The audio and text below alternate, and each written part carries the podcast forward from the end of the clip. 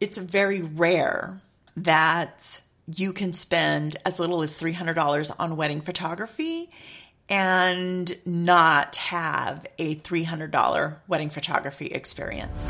Hey there! Welcome to the Complete Wedding Photography for Couples podcast. Do you know that the number one regret for most couples after their wedding is usually their photographs? Tammy will share all the knowledge and expertise she has gained over the years to help you get the very best wedding images from your photographer.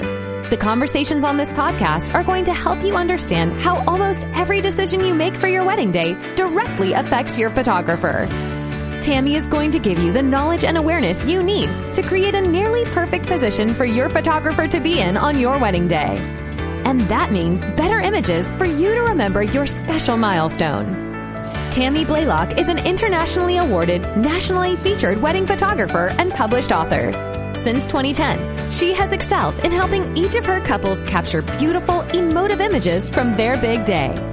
Tammy wants your wedding day to be as perfect as you do. So tune in and listen up, because this episode's about to begin.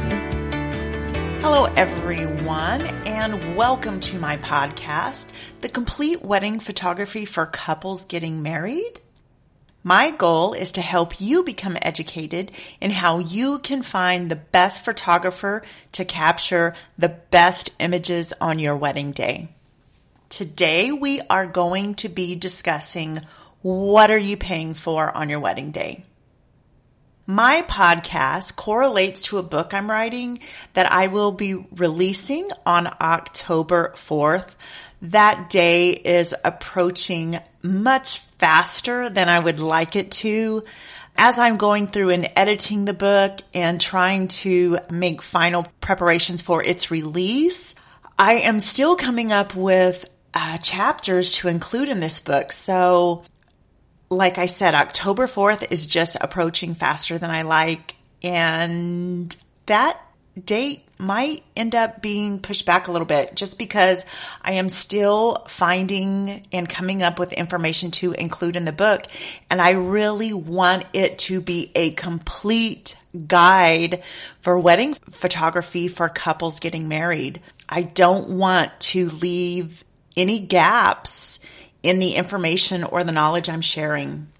Anyhow, if you want to learn more about the book, uh, log on to completeweddingphotography.com.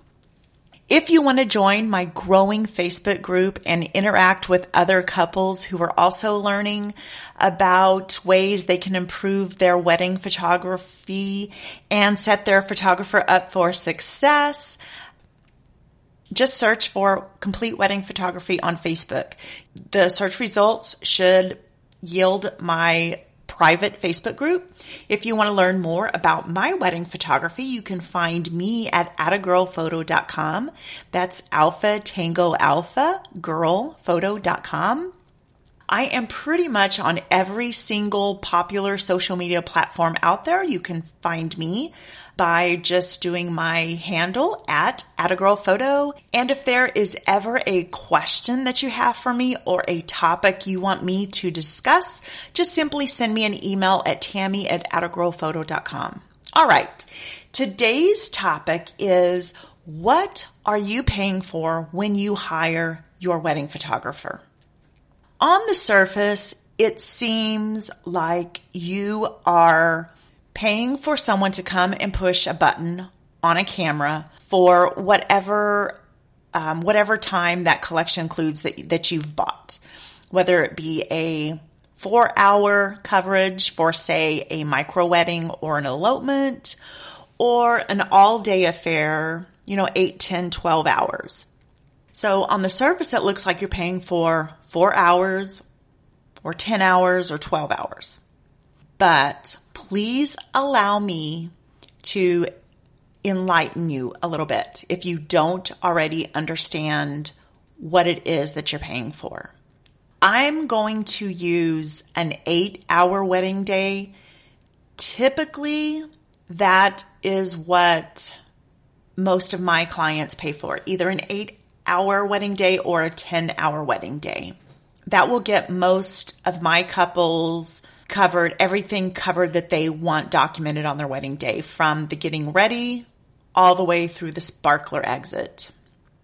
So when you purchase, let's say, an eight hour wedding day coverage from your photographer, if they are doing their due diligence and doing everything, in my opinion, that they should be doing to best service you, they are not just doing eight hours worth of work. They will do more and just generally speaking, on the average, there are some wedding photography companies who do much more than this. But generally speaking, they are doing anywhere from 40 to 60 hours of work. A chunk of this work will occur before your wedding day ever even gets here. Some of that work may look like scouting your ceremony and reception sites, especially if they haven't ever worked there or have not worked there in a while. They will want to see what any obstacles that they may face on your wedding day are going to look like. So they will want to be well prepared for what they're going to face on your wedding day. They will want to meet with the managers or coordinators from those different places. So they will they want to they will want to establish a good working relationship with those people. So they're not showing up as strangers on your wedding day. They are going to want to educate you, the, their client, so that hopefully you are not putting them in any tight situations or you're not setting up any obstacles, you know, unknowingly, but you're not setting them up for failure on your wedding day. They may want to prep or introduce themselves to other members of your wedding vendor team that they haven't worked with before, especially if you have hired a videographer team it's very important that photographers and videographers have an understanding of how each other works on the wedding day. So it's very important for those two to set up expectations prior to the wedding day. Um, something else that may happen before your wedding day is some products may need to be purchased. There are instances when I print gift prints or take home prints the night of the wedding. So in order to do that, I have to prepare for that. I have to buy mats before the wedding night. I might need to find second shooters and assistants and make sure that I have a team in place prior to your wedding night. So there is some legwork, some research, and some preparation that will go into your wedding day before your wedding day ever even gets here. Then, of course, the day of your wedding. So again, that may look like four, eight, 10, or 12 hours. And then, of course, after your wedding day, there is a whole lot of post wedding work that goes on. Most importantly, the post production of your images. And I generally will spend between two and four hours of post processing for every hour that I spend shooting. So if I'm shooting a 10 hour wedding, that's going to take me anywhere from 20 to 40 hours of editing time. And then there's other things like getting together a blog post, preparing for other feature submissions, writing thank you cards, designing an album, getting wall art ready to send off to a printer, ordering anniversary presents. All kinds of things go on after the wedding day is over. And real quickly, let me just jump back to the post production of the images. It is possible to deliver wedding images without retouching them at all. It is also possible to deliver wedding images by running them through what's called a batch edit. In other words, applying the same exact setting to every single image that was taken on your wedding day. So each image would be set to the same exposure, the highlights would be treated the same, the shadows would be treated the same, the temperature would be treated the same, contrast, vibrancy, everything about the image would be treated the same. And I do know that there are photographers out there who do this type of post production work. And it literally takes every bit of three minutes.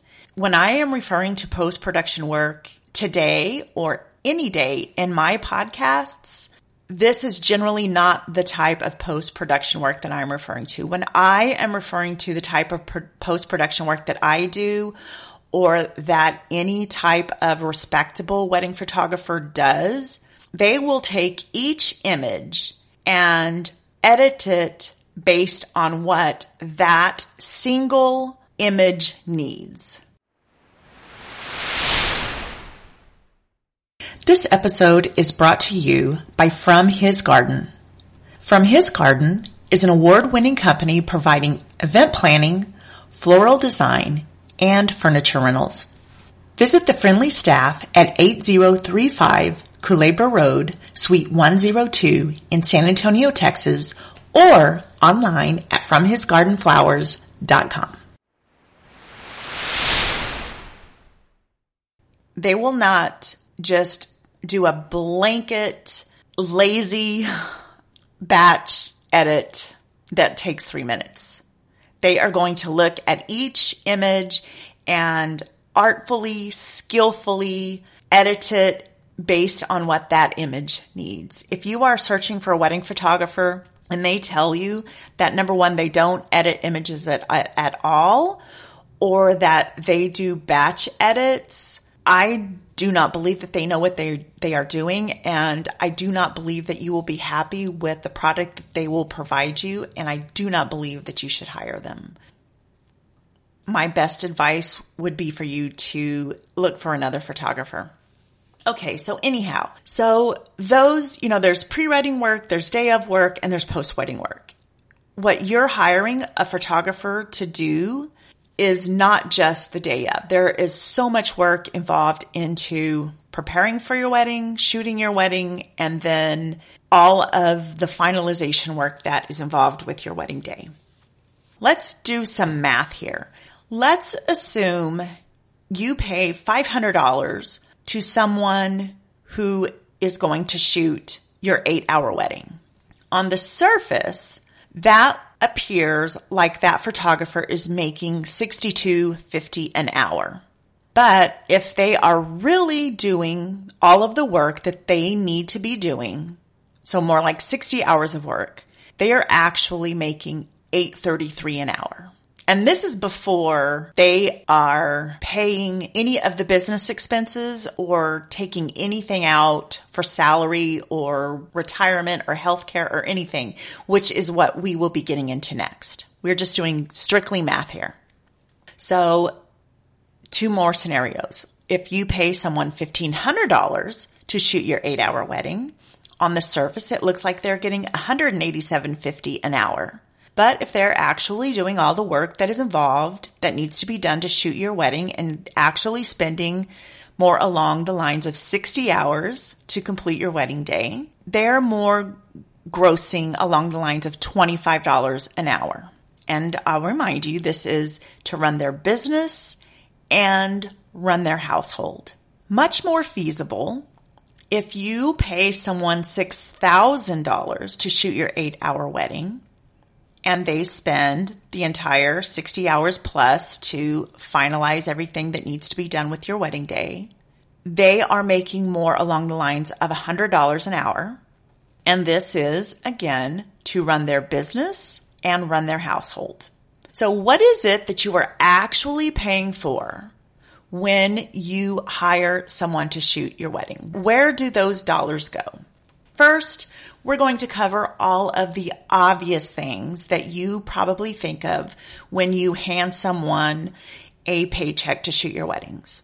The first thing I'm going to mention, but it is actually usually the last thing that small business owners take out of their paychecks is their salary. This is what we use to buy groceries, to make our car payments, to go on vacations, to get our kids through college.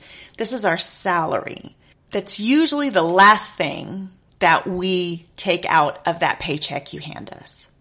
We also pay federal income tax out of that or self employment tax. We also need to pay our business insurance. We need to protect ourselves in case we have damaged equipment or in case we accidentally damage your photos or lose your photos before we deliver them to you, or in case we accidentally hurt one of your wedding guests at your wedding.